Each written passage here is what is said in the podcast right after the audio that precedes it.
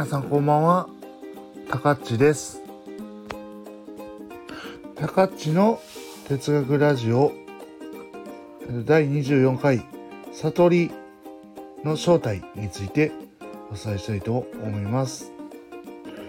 まずですね、えっ、と、今回は仏教の話になるんですけども、えっ、と、まあ、この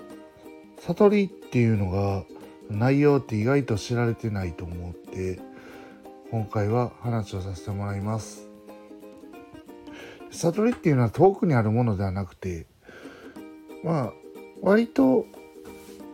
使える考え方だなって最近思ってきてて、うん、だから大事だなと思うので取り上げさせてもらいます。このね悟りについて知るにはねですねブッダの生きた時代の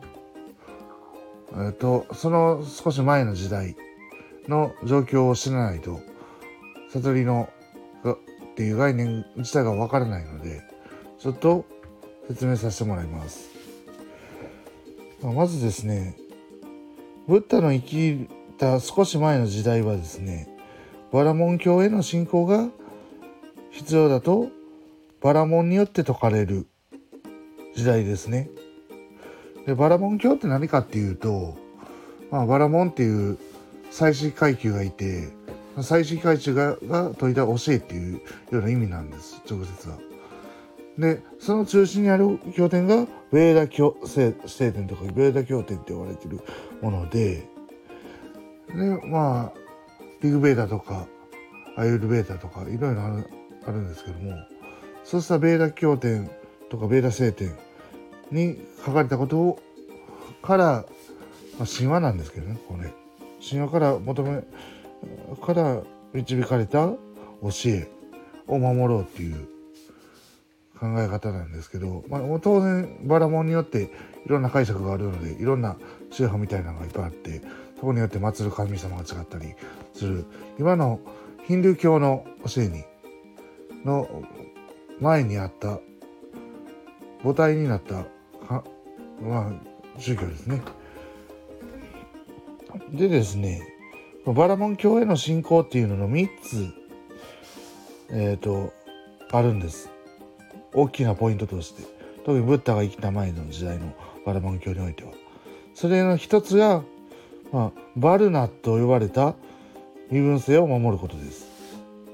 でこれは出典はもうベーダ教典にベーダ聖典にあるんですけども、まあ、要は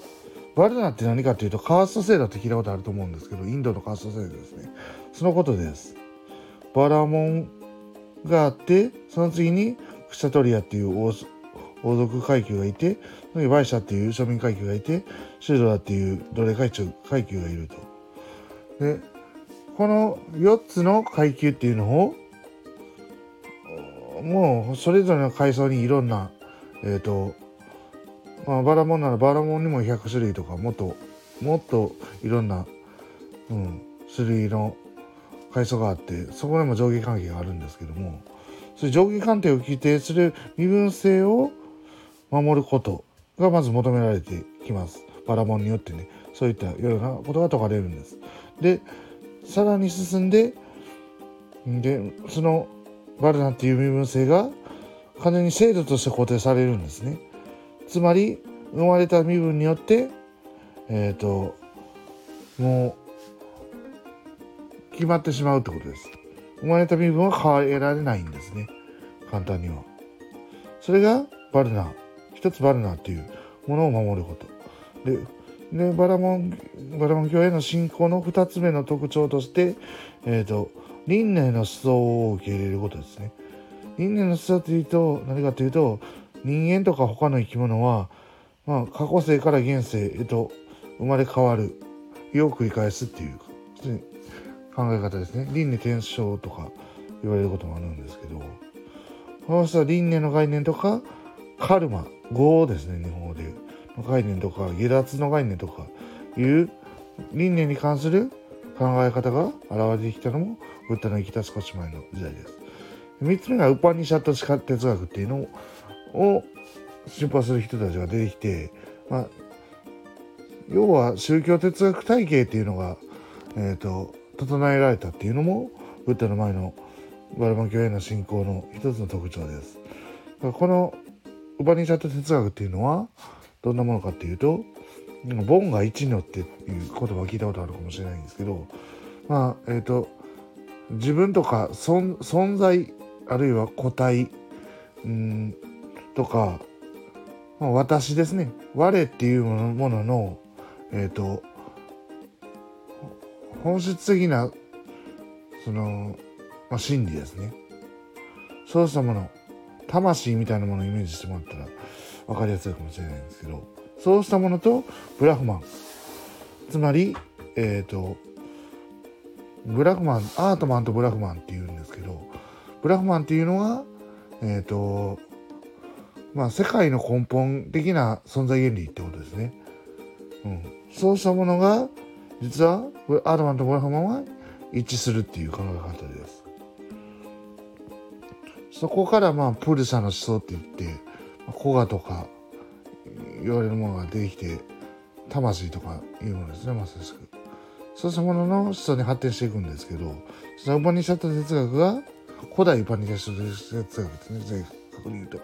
古代のウパニシャット哲学が生まれた時代でした。この上記の3つの思想って本当かっていうのがでもブッダの生きる直前ですね。生きた直前ですね。そうした考え方が生まれてきます。この要はバラモン教への信仰っていうのが揺らぎ始めた時。があるんですねそれがそれを代表するのが六重道という自由思想家ですまあ新しい信仰宗教の宗祖とか、まあ、解釈なんですけどそれがの代表者がマハービーダとかまあ言われてるジャイナ教の開祖ですね。そういったものが 6, 6つ当時あったと言われてるんですけど実際はもっと多く出現したんじゃないかなと言われてるところですね。このようにブッダは信仰ですね特にバラモン教への信仰が、えーと、疑われる時代風潮の中を生き生きた人物なんですね。でですねここで信仰って言葉を使ってきたんですけども信仰っていうのは何でしょう？っていう言葉をこのところ少し話しておきたいと思います。信仰っていうのはですねえっ、ー、とまあ要は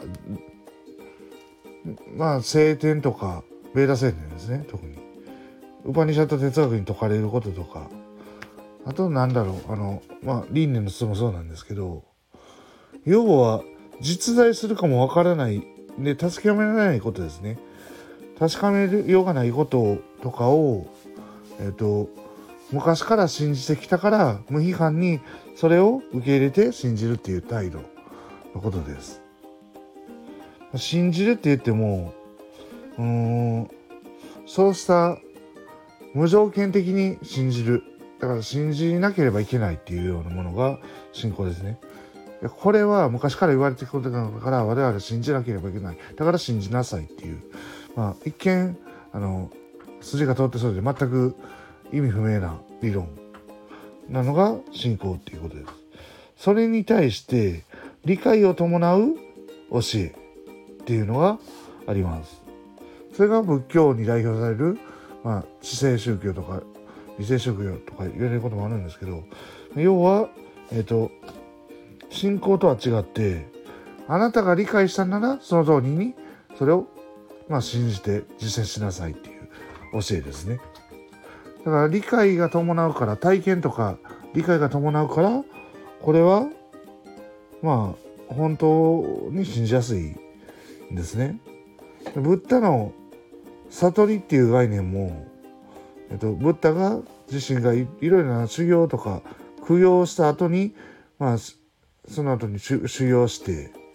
でそこからまあ導き出した教えなんですけどもこの悟りっていうのも実は理解を伴った教えなんですね。だってブッダが実際はあのそのように体験して心が清らかになったとか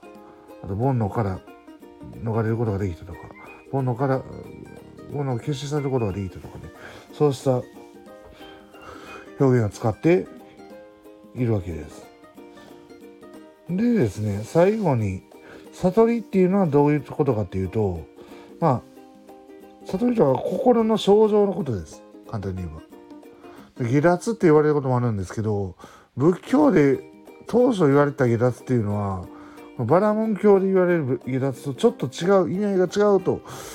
僕は結構踏んでます。ここ結構難しいとこなんですけど仏教の研究研究家によっても変わるんですけど字面通りの木差って言ってまあこの悟りのと同意ウォーターと言われている下脱ですね。うん、下脱っていうのは、えっ、とバラモン教では一応、まあ、もちろん目標なんですけど修行者の。ただでもその下脱っていうのは何かっていうと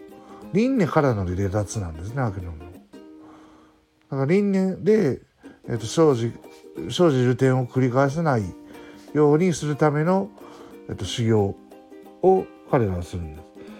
ただ仏教でいうのはむしろそこ生じる点を繰り返されないっていうのも一つの目標ではあるんですけど第一義的なものではないんですね実は。だからそういうむしろ輪廻とかにとらわれるなって教えなんですよね仏教って簡単に言うと。そこはちょっと難しい世界がまあ分かれるとこなんですけどでも悟りっていうのはそうしたえっ、ー、と無根拠無根拠なで少なくとも自分が理解できない教えから離れなさいっていうことなんですよ簡単には。だから心が清らかになるんですね。自分が理解してることしかだからまあ自分が心から理解してこれをやりたいと思ったことしかしない状態だからです。でまあ煩悩っていうのは一つのなんだろうあの囚われてる心ですね。執着とも言うんですけど、うん、あと怒りとかトンジンチって言って、うん、無知とかそうしたもの。でえっ、ー、とがから離れた状態ですね。怒りの感情が湧くことはあってもそれからすぐ離れるんですよ。怒りが全くなくなった人じゃないんです。実は。それでもさ仏っていう人はね。ででも悟りっていうのは症状とかもう煩悩を捨てた状態なので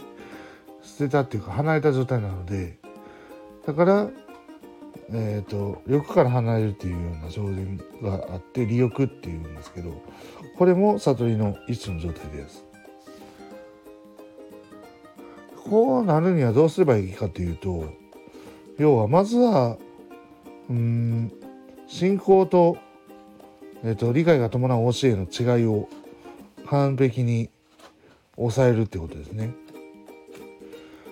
だから当たり前のことっていうのは意外と無根拠で昔から引き継いできたから